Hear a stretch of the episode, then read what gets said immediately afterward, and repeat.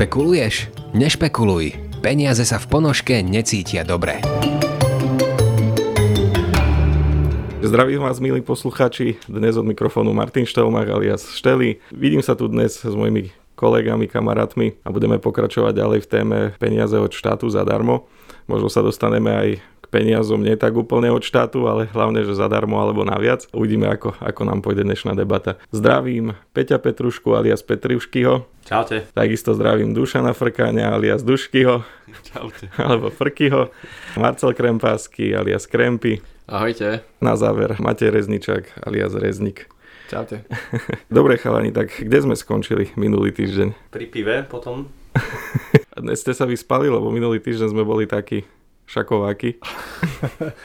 Ma- Maťo, Maťo na mňa pozrel, ako keby som bol jediný, ktorý tu spal. Takže áno, vyspal som sa. Áno, zatiaľ to tak nevyzerá. z, náš, z, na, z nášho začiatku ťažkého zatiaľ to tak nevyzerá, že sme vyspatí. Možno to je tým, že Marcel už stihol aj posilovanie a vstával skoro. Hej, ale to som počas spania posiloval. No nech sa páči. Tak. A Dušky, ty ako? Lebo minule si bol najčerstvejší, teraz je to ako u teba. Ja som sa dobre vyspal, tak ako minulý týždeň, tak aj tento. Akurát ráno som zrobil obrovskú chybu a pustil som si správy hneď z rána, takže myslím, že som tam nenašiel ani jednu pozitívnu správu, samé negatívne, takže ostal som ticho po zvyšok dneskajšieho rána. Si nás namotivoval teraz strašne.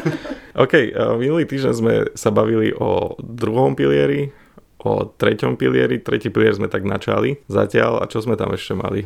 Ešte pridávky. Áno, pridávky sme tam mali. No a dnes by sme chceli pokračovať v treťom pilieri, ešte ho trošku rozviť. Potom následne Výdavky? Potom trošku zabrdneme možno do stavebného sporenia, lebo aj tam sa spomína nejaká štátna prémia. No a uvidíme, čo ešte záver podcastu vyda. Tak nech sa páči, kto začne tretím pilierom. Tak môžem aj ja na Margo také rekapitulácie aby som trošku to opäť pripomenul. Tretí pilier je akoby tá tretia časť dôchodkového systému. Je to doplnkové dôchodkové sporenie. V podstate máte možnosť ho zatvoriť dobrovoľne. Samozrejme sú tam aj nejaké povolania, kde je to povinné, kde to zamestnávateľ musí uzatvoriť do 30 dní od nástupu. A také základy ešte, čo bolo spomenuté, je to, ako hovoril Dušan, že keď prispievate, tak si môžete odpísať maximálne za rok 180 eur, respektíve neodpísať, ale skôr znížiť teda základ dane.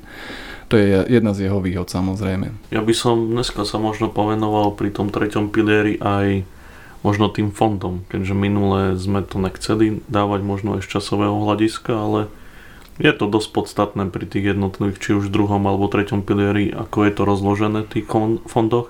Takže dnes by som sa možno povenoval aj tomu, aké máme, ktoré sú najvýhodnejšie pre ktorého človeka v danom veku. No a určite by som aj toto rozobral. Aj, Ideme tak, rovno na to? No poďme rovno na to, na čo budeme čakať. ja keď môžem, tak zabrdnem a do tých fondov. Tu ako pri každom produkte platí, že naozaj treba individuálne vyberať. Ale no, poznáme čo? Poznáme uh, dlhopisové, zmiešané alebo vyvážené portfólio akciové a indexové, tak? Môžeme tak s tým, že to indexové v Nemá každý. No. Áno, nie, nemá každý a hlavne je to, dajme tomu, že novinka. Lebo pri tých tretích pilieroch tie indexové kedy vznikli, alebo kedy sa začali využívať. To bolo len pár rokov dozadu. To pár rokov dozadu určite. No a s tým, že ešte v druhom pilieri ešte poznáme e, garantované, negarantované. Tak to, to nazývame.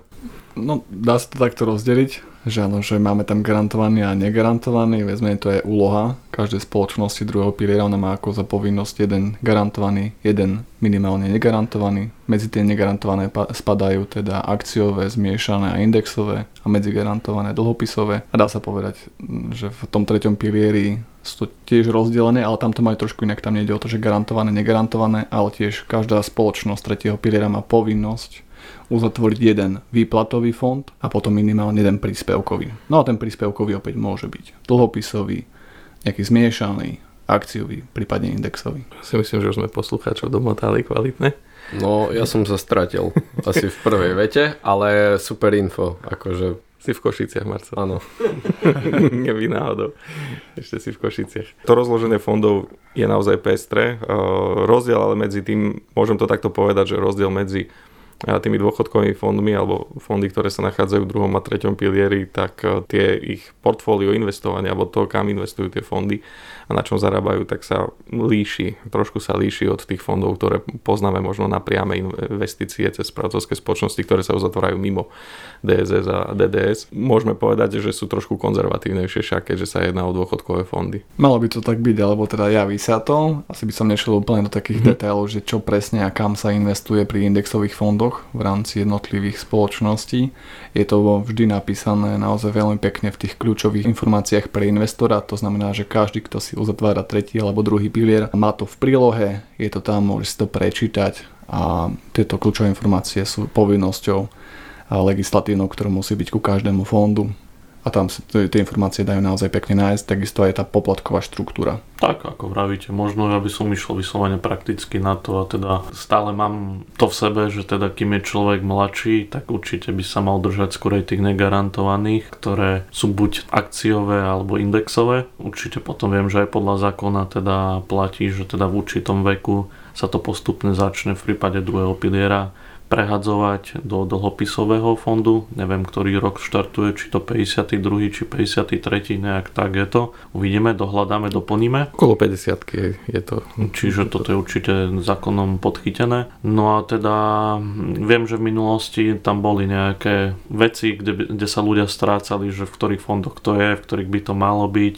Viem, že sa to menilo v minulosti, takže preto je vhodné opäť stretnúť alebo vyhľadať finančného sprostredkovateľa, teda pozrieť sa aj na to, v akých fondoch to majú ľudia nastavené. Lebo to, že je to otvorené, super, ale teda určite treba aj pozrieť, v akých fondoch je to nastavené. Viem, že sa to aj každý rok premiela pred koncom roka, alebo teda začiatkom roka, keď chodia výpisy každoročné, tak stále bývajú reportáže v jednotlivých televíznych novinách a teda vravia, že stále tí ľudia to majú nastavené zle a nesprávne, respektíve nemajú to inovované, alebo teda... Nemajú to nastavené podľa aktuálnych podmienok, alebo tak, aby to bolo výhodné. No, ja tak rozmýšľam nad tým, že prečo to tak je, že, že tí klienti nemajú mladý klient má uzavreté dlhopisy napríklad v rámci alebo, alebo nejaké garantované portfólio v rámci druhého piliera alebo tretieho ja veľmi tak zľahčene by som povedal, že vyhráva tzv. alibizmus, že však niečo mám, zmluva je, tak asi, asi by to malo byť dobré, ale ľudia už častokrát neskúmajú, že čo tam je.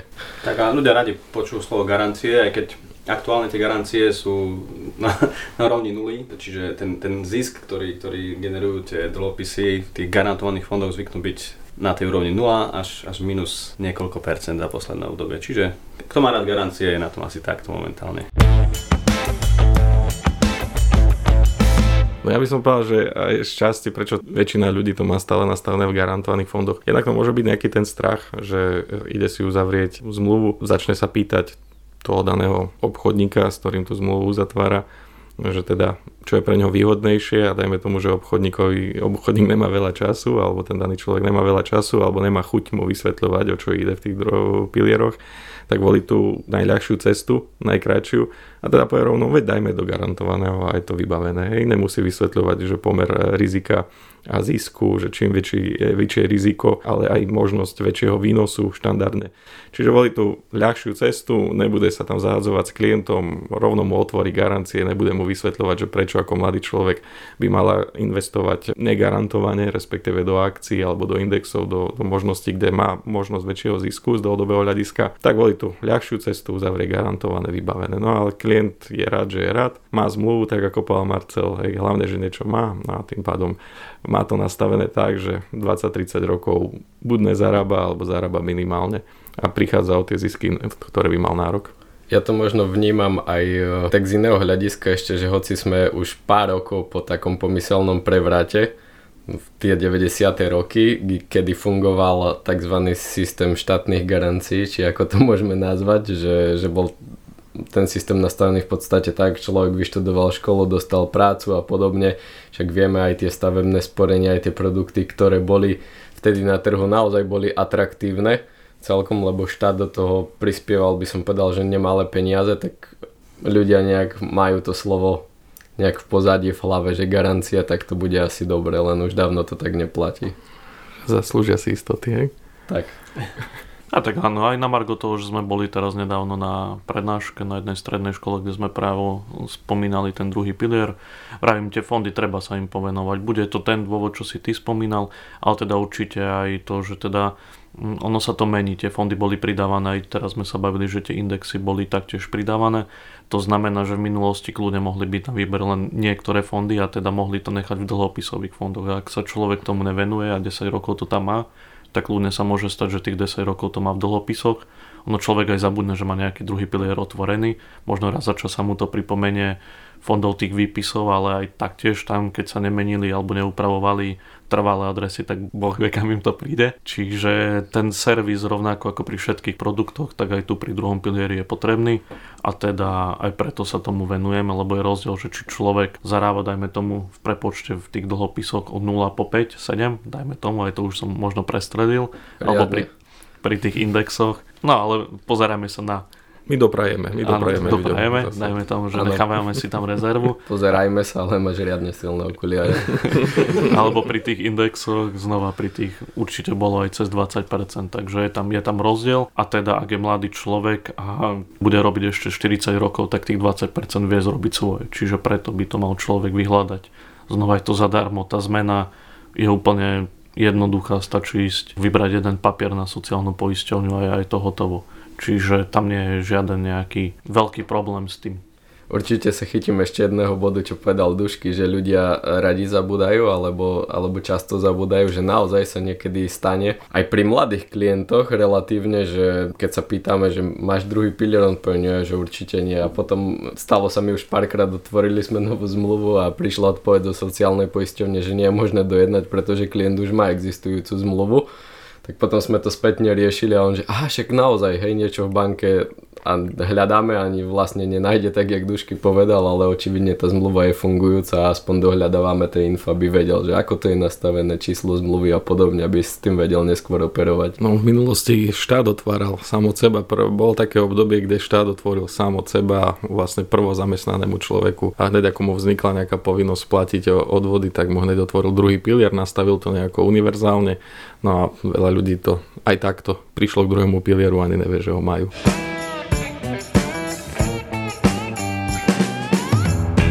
No čo, ešte by sme dačo vyťažili z tej témy? Druhý, tretí pilier. Či máme všetko na začiatok. Naozaj tam zvyšok už mi príde taký veľmi, veľmi individuálny a aby sme potom náhodou ešte viac neuškodili, ako pomohli. Tak, aby sme mali aj o čom rozprávať pri individuálnych stretnutiach s klientmi, tak nemusíme všetko tak, povedať. Tak, tak. Radi sa s vami stretneme. Rezník vyzerá tak ešte byť naštartovaný, že... Ne, ešte, ne, ja už, ne. ja už tiež si myslím, že... Teraz len pretočil na druhú a štvorku z desiatich. Takže... tak, presne. Myslím, že môžeme ísť k ďalšej téme určite. Dobre. To je stavebné sporenie, ktoré si aj spomínal v úvode. No tak dobre, tak čo vieme o stavebnom sporení, tak si poďme zosumarizovať spolu. Ja začnem tak len zo všeobecna, že stavebné sporenie kedy si hralo naozaj veľký prím. To bol jeden z produktov, ktoré naozaj musel mať pomaly každý jeden klient, alebo takmer každý jeden člen rodiny, keď to takto poviem. Pamätám si tie časy. Naozaj tam bol veľký benefit štátny príspevok. Nebolo potrebné až tak veľa peňazí vkladať mesačne na to, aby naozaj klientom prišiel na každú jednu zmluvu okolo tých 70 eur na hrubo. A plus ešte k tomu bol aj celkom zaujímavý úrok. Ja si pamätám ešte úroky. Štandardne boli 2% a pamätám si aj 3% úroky, niekedy boli aj akciové zmluvy, čiže 3% ročné úrok plus k tomu ešte štátna prémia. Bolo to naozaj veľmi zaujímavé. Tá štátna prémia tuším bola aj kedysi 10% a myslím, že aj viac. To už teraz nechcem tárať, to sú, už sú roky dávno, ale, ale bola naozaj vysoká. Teraz postupne, postupne klesala, klesala, klesala, no a teraz podľa vás čo, oplatí sa ešte stavebné sporenie? Podľa mňa je to naozaj určené pre veľmi konzervatívneho klienta, lebo aktuálna výška tej štátnej prémie je len 2,5% z ročného vkladu. Čiže naozaj ten človek tam musí vložiť zhruba 2800 eur ročne, aby dostal tých 2,5%. Už aby povedz. dostal teda tú maximálnu štátnu prémiu, Áno. ktorá je 70 eur. Tak. To vlastne... treba povedať, že sme v roku 2022, keď si budú potom spätne poslucháči počúvať. počúvať. Áno, tak či, či ročne zarobiť 70 eur, je na zváženie, či to stačí tomu klientovi. Pokiaľ áno, aj toto je jedno z možných riešení. Tak, no, aká je podmienka na to, aby to zarobilo? Opäť to nepríde každému. To je teraz ten problém, že to nestačí len vkladať tie peniaze, ale je tam aj podmienka na to, že kto môže získať tú štátnu prémiu.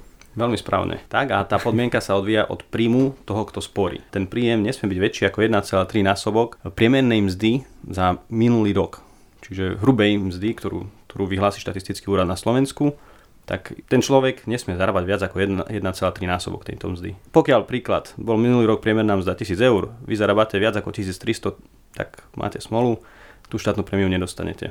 No a otázka je samozrejme, ten eh, by som povedal druhý koniec tej takej palice, je, že kto naozaj si dokáže pri takom nízkom príjme, aby neprekročil tú hranicu, naozaj odložiť toľko peňazí, teda za rok 2800 eur. A ja myslím si, že štát to veľmi dobre vyšpekuloval, aby zbytočne veľa nemusel prispievať, tak to tak pekne všetko nastavil. Hej, zase je výhoda možno, že pri deťoch, lebo na deti sa to nevzťahuje, hej, lebo keďže deti nemajú príjem. Čiže tam je táto tam podmienka, priestor. by som povedal, neplatí a tam je priestor, ako kolega presne hovorí. Tak, ale stále tam ostala tá povinnosť, čo kedysi nebola, Ehm, pri deťoch to dávalo zmysel, že naozaj tá zmluva po 6 rokoch mohli byť tie finančné prostriedky nasporené použité na, použité na čokoľvek. A teda ten nárok na štátnu prémiu, na vyplatené štátnej prémie po 6 rokoch, tam nebol nejak dokladovateľný účet, proste, účel. Teda. Nevzťahoval sa už na bývanie ten účel. Presne tak, nevzťahoval sa akýkoľvek účel tam mohol byť, no a po tých 6 rokoch buď sporiteľia pokračovali ďalej a deťom teda otvorili si napríklad novú zmluvu alebo pokračovali v tej starej a teda sporili naďalej. Teraz v podstate ten účel je dokladovateľný už vždy. Je jedno, či to je v rámci tých prvých 6 rokov, alebo je to po tých 6 rokoch. Stále tie finančné prostriedky nasporené na tom stavebnom sporení musia byť použité a musí to byť vydokladované, že boli na stavebný účel. No a tu narazí ako sa na kameň. Tak, čiže ľudovo povieme, zberajte bločky, zberajte faktúry, keď prerábate určite treba si to odložiť, možno to raz niekedy využijete, alebo pomôžete nejakému známemu. Oficiálne teda použijete vy a odkladajte si bločky, no ono často teraz dostávam hlavne od klientov vždy otázky, ak ide o nejaké sporenie, tak vždy prvá otázka, a to musím odkladať bločky a faktúry. Hej, že už ľudia normálne majú z toho stres na základe toho stavebného sporenia, že stále museli dokladovať faktúry a bločky. Ako nále sa povie niekde, že dokladovanie účelu, či aj napríklad pri úveroch, čo niekedy stačí čestné prehlásenie alebo fotodokumentácia a podobné, tak ako náhle je niekde povedané preukázanie účelu, v momente stres všetci bločky faktúry. Hej. Nejakú takúto fóbiu nás zanechali tie stavebné sporenia, hlavne pre niektorých, ktorí potrebujú naozaj vydokladovať ešte do tých 6 rokov stavebný účel. A stále ju pestujú nás. to preto Maťo začal chodiť na červenú, lebo zbierate bločky, ja. ale nepovedali mu, že... Ja, nie je jedno, aké bločky dohľadujete. Ale, ale nie od policajného zboru. Ale... A tam treba stave dne a Maťo zastať nechce a potom dostáva tie bločky, takzvané pohybové. Robíme si srandu. A niekto si odkladá normálne peniaze mať. Investuje nám. Ja investujem, áno. Policajný zbor uh, bude mať. No, Máte prispievať do štátneho rozpočtu, aby sme my aj vy mohli mať peniaze zadarmo. Aby tá štátna premia naozaj bola z čoho vyplatená. Nemáte za čo. pred, pred, robíme si srandu s kolegu, lebo pred minulým natáčaním a ešte bol taký trošku unavený. To je to, čo sme tak málo spali, nie? Čo to bol... A bol po ťahačke zubu. Áno. A bol po ťahačke zubu, áno, že, že na tabletkách. No a prvá pokuta v živote. Prvá pokuta za na červenú, no. Ale, ale ako, keďže bola prvá, tak si ešte robíme z neho srandu. My už sme si nejaké tie pokuty pozažívali, samozrejme nechtiac, no, ale úrezníka to, to na totálku. On je jeden z najpoctivejších šoferov, akých poznáme, no a vidíš, stačí jedna pokuta a čo z teba spravíme. A to cúval v kryžovatke na červenú.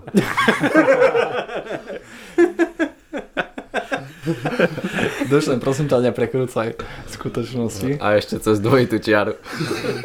tak ten. Ale nie, no... Za... Na diálnici. tak. Na to máme zase iného kolegu, však štyri. Dobšický kopec frajerina. No ja, ja, ja som včera tak zastavil na longboarde. Na Dobšickom kopci? Na, na, na Košickom chodníku. včera som mal druhý deň testovania longboardu. A všetci sa mi smiali, že už po 30 že áno, tak, presne, longboard že po 30 že či mi je toto treba, no, no čo, idem, idem si vyskúšať. Ja našiel som takú prasklinu na asfalte, tak, tak rýchlo som zastaviť longboard ešte nevidel. On zrazu, zem sa zastavil a ja som pokračoval, čiže 90 kg živej váhy. Po 30 Je nová puklina, je nakoniec. Presne tak, je, je nová puklina. No a mám Bibi na kolene, tak asi si budem musieť ísť kúpiť tie chraniče, čo by všetci odporúčali. Takže tak, no tak nie každý zastaví, keď má. No. Niekto zastaví a radšej by pokračoval ďalej a niekto, niekto pokračuje ďalej a radšej by mal zastaviť. No a, a, ten, a ten longboard si zadovážil na základe stavebného sporenia, ktoré si kedysi dávno mal zatvorené, hej? Presne tak, za úroky. Ešte 3%. Ešte za tie 3% úroky som si zadovážil longboard. Ale ja už som nemusel dokladovať účel, lebo ja som to ešte stihol po starom. V rámci tejto debaty mimo tému mm, nám vzniklo také pekné posolstvo pre klientov, že netreba vždy ísť za každú cenu dopredu a treba sa niekedy naozaj aj zastaviť a vybrať si ten vhodný produkt a nemusí to byť ten, ktorý dlhodobo fungoval, hej, lebo aj ľudia niekedy chodili aj na tých longboardoch bez hlavo, bez chráničov tiež nezastavili a aj bolo to v pohode, lebo neboli praskliny na chodníkoch, teraz už tie praskliny sú tak možno aj takto v rámci toho finančného trhu. Aby tie bibinky potom tak neboleli. Tak, no áno, áno. Tie, tie produkty niektoré, ktoré zažívali slávu, tak majú momentálne nejaké tie praskliny a majú nejaké tie obmedzenia, čiže to už sme spomínali, myslím, že aj v minulom podcaste, aj vždy to sa nesie v tej téme, že naozaj e, nemôžeme sa dnes riadiť niečím, čo bolo platné v minulosti. Hej, naozaj tie produkty sa vyvíjajú, trh sa vyvíja, sú tu nové zmeny, sú tu nové nejaké podmienky, čiže vopred vždy odkomunikovať, že či to ešte stále ten produkt funguje tak, ako fungoval v minulosti a na základe toho sa rozhodnúť. No, tie stavebné sporenia sa, alebo sporiteľne sa už naozaj, myslím, že pretransformovali dosť, sa priblížili bankám, kým najprv niekedy v minulosti boli hlavný benefit sporenie, alebo teda hlavný ten taký, ako by som to povedal, Produkt, ktorý naozaj primárny zvolený, produkt, áno. ktorý, ktorý ľudia vnímali, bolo to sporenie, však to majú aj v názve, tak dnes už o, je to skôr taký doplnok, alebo je to nejaký produkt, ktorý predávajú napríklad práve pre deti. A môžeme povedať, že dosť často sa ešte stretávam, že dieťa má nejakú tú zmluvu o stavebné sporenie, ale prioritne už tam hrá teraz príjm medzi úvery a úvery, alebo teda úverové produkty. No a čo odporúčate teda klientom, ktorí to už majú založené z minulosti? Možno to trvá cez 6 rokov, 8 rokov. Čo možno pre tých? Nechať to, vybrať to, použite peniaze inám? No asi zo všeobecniť sa to znova nedá, treba naozaj pozrieť individuálne na tú zmluvu, že či niekedy sa stáva naozaj, že po 6 rokoch dokonca stavebná sporiteľňa pristúpi k tomu, že aj ten výnos, ktorý kľudne mohol byť 2% ročne, už to znižia na 0,1%, ale ako hovorím, treba naozaj individuálne k tomu pristúpať, lebo nemusí to tak byť všade. A naozaj, ak, ak tá fungujúca zmluva už by som povedal zlyhala tá atraktivita, alebo to, na čo to bolo v prvom rade myslené, teda akumulácia zisku, tak e, treba asi hľadať možno iné nástroje na finančnom trhu, ako si ten zisk zabezpečiť lepší. Hovorím, naozaj individuálne stretnutie, pozrieť sa a potom sa rozhodnúť. Tak, lebo niekde ešte môže byť, už nepoviem, že zaujímavý úrok, ale ešte nejaký ten úrok tam môže byť, ktorý keď tam klient neodkladá príliš veľa peňazí, tak môže to byť celkom zaujímavý doplnok. Keď je to nejaká stará zmluva, ešte otvorená za dobrých podmienok, môže to byť zaujímavý doplnok toho portfólia. Treba to prehodnotiť, naozaj skontrolovať úrok, skontrolovať poplatky na tej zmluve, lebo každá zmluva má nejaký ten poplatok za vedenie, či už na mesačnej alebo ročnej báze. Čiže treba skontrolovať, či sa klient dostáva do plusu alebo ide do minusu. A či tam ešte vôbec klient prispieva nejaké prostriedky, lebo veľa ľudí to má iba otvorené, ale už tam neprispievajú a vtedy naozaj, aby tie poplatky nežrali zbytočne aj to, čo tam ešte ostalo na tej zmluve. No a tiež aj to účelové použitie a takisto komunikácia s klientom, že čo plánuje v budúcnosti, či plánuje v nejakej najbližšej budúcnosti stavať, napríklad rekonštruovať, teda ak ešte má povinnosť dokladovať účel stavebný, alebo prípadne či už to vie vybrať aj bez dokladovania a má nejaký najbližší cieľ niečo zafinancovať. Čiže najlepšie odkontrolovať, ideálne nie priamo stavebnej sporiteľný, lebo to tak funguje všade. Chcem si kúpiť auto, tak sa nedem pýtať napríklad do Peugeotu, že ktoré auto je najlepšie, alebo že či Peugeoty sú fajn, ale idem sa pýtať k niekomu neutrálnemu, napríklad nejakému servisnému mechanikovi. Takže keď pôjdete do stavebnej sporiteľne a spýtate sa, či má stavebné sporenie zmysel pre vás, tak verte tomu, že si myslím, že nájdu aký ten účel a zmysel pre vás určite. Keď chcú predať, tak opäť prekonzultovať to s niekým nezávislým. Aby sme možno nehovorili len nejaké nevýhody stavebných sporení, ale naozaj tie staršie zmluvy môžu mať obrovskú výhodu, že viete získať ten úver, stavebný úver za celkom výhodných podmienok, teda nízky úrok. Ak sa bavíme o tom stavebnom úvere, tak mm, môžeme ho porovnávať skôr s ako s hypotékou s tým spotrebným úverom, keďže je to úver častokrát alebo väčšinou bez založenia, nehnuteľnosti bez založného práva. A výhodou tých starých zmluv môže byť práve to, že stavebná sporiteľne sa na to pozera a máte starú zmluvu, zachovali ste v úvodzovkách nejakú vernosť, tak vám dáme veľmi nízky úrok. A často sa stáva aj to, že tie staré zmluvy sa dokonca vedia, v stavebkách to tak nazývajú, že prepísať po krvi. Že napríklad mama mala zmluvu, prepísala to na syna a syn vedel zobrať úver napríklad z tej staršej zmluvy na dofinancovanie kúpy bytu. Tak takýto benefit z toho napríklad, že plinie a tam by som naozaj, že sa zamýšľal nad tým, či sa tá stará zmluva aj pre takýto účel napríklad neoplatí nechať. Ešte otázka, že čo sú to staré zmluvy, tak v zásade všetky, ktoré boli uzavreté pred rokom 2019. Čiže čo je staršie, vtedy má zmysel porozmýšľať nad týmto spôsobom, ako Marcel spomínal. Pri novších zmluvách od 1.1.2019 už vlastne platia tie, by som to nazval trošku tie horšie pravidlá a tam to treba zvážiť, či to má zmysel alebo nie. Dokonca ma napadla ešte taká vec, ktorú som aj konzultoval s obchodnou zastupkyňou v stavebnej sporiteľni. Majú tam takú vec, že tá zmluva dána sa dá rozdeliť, že ako keď človek už nemá záujem kvôli výnosu atraktívnemu sporiť, tak vie si tú istú časť ako keby vybrať a tú zmluvu naozaj ponechá len pre ten účel zobratia toho stavebného úveru, aby sa mu rátala nejaká tá doba dlhšia. Čiže aj takýmto spôsobom sa dá možno uvažovať.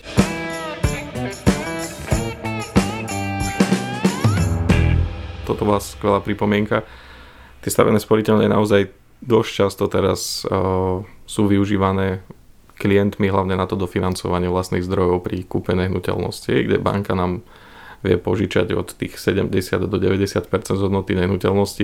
90 berme naozaj, že veľmi vynimočné, to už neberme ako samozrejmosť. A teda, ak klient ešte nemá nasporených dostatočne tých 10% napríklad, alebo 20, prípadne poviem to tak, že nemá nasporené na dofinancovanie kúpy nehnuteľnosti a plus zariadenie tej nehnuteľnosti, lebo Častokrát sa bavíme aj o tom, že idem si kúpiť byt za 100 tisíc, no dobre, už teraz nie, ale 150 alebo 200 tisíc, hej, a teraz dobre. V Košiciach. v Košiciach, áno, záleží od lokality.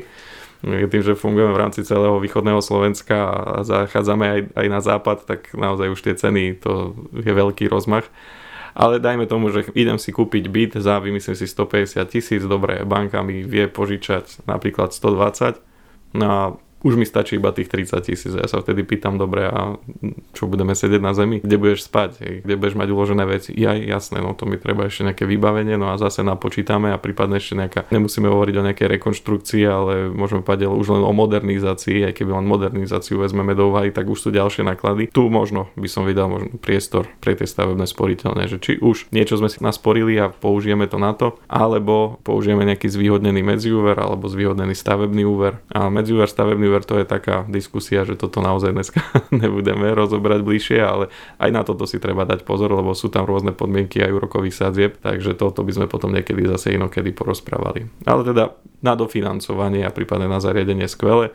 Myslím, že už teraz som postrehol, že už naozaj zavadzajú aj niektoré tzv. hypotekárne úvery so záložným právom na nehnuteľnosť. Tam je tiež diskutabilné, lebo mal som možnosť jeden takýto teraz riešiť a naozaj oproti banke to bol proces trošku náročnejší. Čiže tiež ani pri tých hypotékach zatiaľ to tak nevidím, že je to prvá voľba. Hej, skôr by som povedal, že znúdzecnosť, keď už naozaj je to vynimočný klient a nemáme inú možnosť, tak dobre, skúsime aj tento variant, ale zatiaľ nevidím zmysel, ako aby to bola prvá voľba pri tých podmienkach a pri tom spôsobe vybavovania. Dobre chalani, a ešte som spomínal na začiatku, že možno dáme aj niečo, čo nie je tak úplne od štátu, na nejaké tie príspevky, keď už sa hovorí, povedzme, že iba čisto o príspevkoch, tak ešte, ešte ma napadajú príspevky od e, zdravotných poisťovní. Áno, tie príspevky môžeme nazvať aj benefitmi, keďže je to mm-hmm. taký reklamný trhák, ľudia majú radi benefity, všetci všetko benefitujú teraz tak aj zdravotné poisťovne to tak nazývajú a sú tam rôzne naozaj benefit v rámci ošetrenia napríklad u zubára alebo viem, že teraz aj nejaký príspevok na okuliare a podobne. Čiže aj v rámci toho možno zaplateného zdravotného poistenia, ktoré či už zamestnanci platia v rámci odvodov z tej hrubej mzdy, alebo samozrejme aj podnikatelia, živnostníci si to platia asi individuálne, viete získať niečo späť v podobe nadštandardnej zdravotnej starostlivosti, alebo benefitnej, skôr asi benefitnej. Hm. Niečo naviac, no. Aké, aké poznáme? Po, Marcel spomínal zuby, ešte čo poznáme? Určite aj príspevky na lieky a dietetické pomôcky. Potom, tie okuliare, čo spomínal. hm, okuliare tam sú, potom ma napadá uh, väčšinou tie baby boxy, Nie- niektoré to majú, že pri narodení dieťaťa nejaký No. taký štartovací balíček. Ja som to využil dvakrát. Nech sa... Hneď naraz. Toto bola tá prioritná motivácia? Ne, nebola. nebola. Ale to tak už to nikto padlo. neuverí. Tak a potom ešte určite nejaké tie príspevky v rámci um, vakcín. Mhm. No, ale to asi si rodičia už určite to majú preilustrované, ako aj ja som mal. Mhm. Mhm. A tiež rôzne príspevky do kúpeľov na zľavové portály. Ako, čo je super, tak je znova konkurencia medzi tými zdravotnými poisťovňami. To znamená, že potrebujú sa ťahať. Čiže jedna, keď príde s nejakou novinkou, tak tie ostatné sa to snažia dorovnať. Ako náhle sú dorovnané všetky tri, tak musí prísť znova niečo nové. Čiže to je ten prirodzený taký súboj a tým, že je tam tá konkurencia, tak sa ťahajú, čo je super. Opäť. Mňa ešte napadlo, že zdravotné poisťovne, čo je dobré, tiež sa to snažia mm, zobrať z takého podnikateľského hľadiska. Snažia sa možno aj tie nemocnice si tak e, v rámci spolupráce podchytiť, čiže niektoré poisťovne viem, že prispievajú aj na nadštandardné izby v nemocniciach. Nebudeme konkretizovať, treba si to možno pozrieť, ale viem, že určite nejaký taký benefit tam je. Dobre, čiže v podstate možnosti tu sú, príspevky tu sú, už je len teraz na, na klientoch, čo urobia, alebo poslucháčoch, čo urobia preto, aby sa dostali k týmto informáciám, aby, aby získali nejaký prehľad a teda aby využili aj, aj, aj tento typ teda benefitov a príspevkov.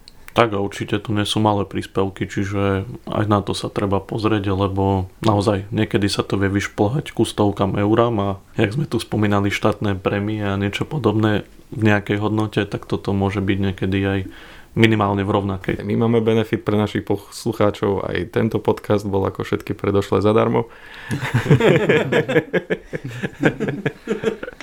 Sadarmenko, takže opäť ďakujeme za váš čas. Na zhrnutie Myslím, že tie štátne príspevky a celkovo príspevky, zatiaľ sme ich tak zobrali e, celoplošne, vyťažili sme, čo sa najviac dalo. Ak vás ešte nejaké napadli, tak kľudne potom dajte do komentárov alebo napíšte nám, že ešte o akých príspevkoch ste počuli a aké by vás zaujímali, teda aké sú tam podmienky na získanie a podobne. Budeme radi za každú inšpiráciu. No a tak, miesto radných správ teda radšej tento podcast. Myslím, že to bolo pozitívnejšie, ke- keď, keď zistíte, že čo, na čo všetko máte nárok a čo môžete získať. Je lepšie ako počúvať, čo všetko môžete stratiť. Tak a ako aj Dušky povedal, že naozaj z malých krokov môžeme získať veľký celok, že možno sa to zdá, že sú to drobné, ale keď si to všetko skolbíme a pozrieme na čo máme nárok, tak zistíme, že naozaj je toho celkom dosť. Tak, lebo veľa služieb platíme, ale nezaujíma sa o to, že čo môžeme dostať späť. Takže ak to už platíme, tak skúsme z toho aj vyťažiť to maximum. Dobre, bolo mi cťou. Pekný deň vám prajem, aj vám poslucháčom, aj vám kolegovci. No a vidíme sa zase, alebo počujeme sa teda zase najbližšie o týždeň. Pri našom podcaste nešpekuluj. Tak, tak. pekný deň. Pekný deň. Krásny Ahojte. deň. Čaute.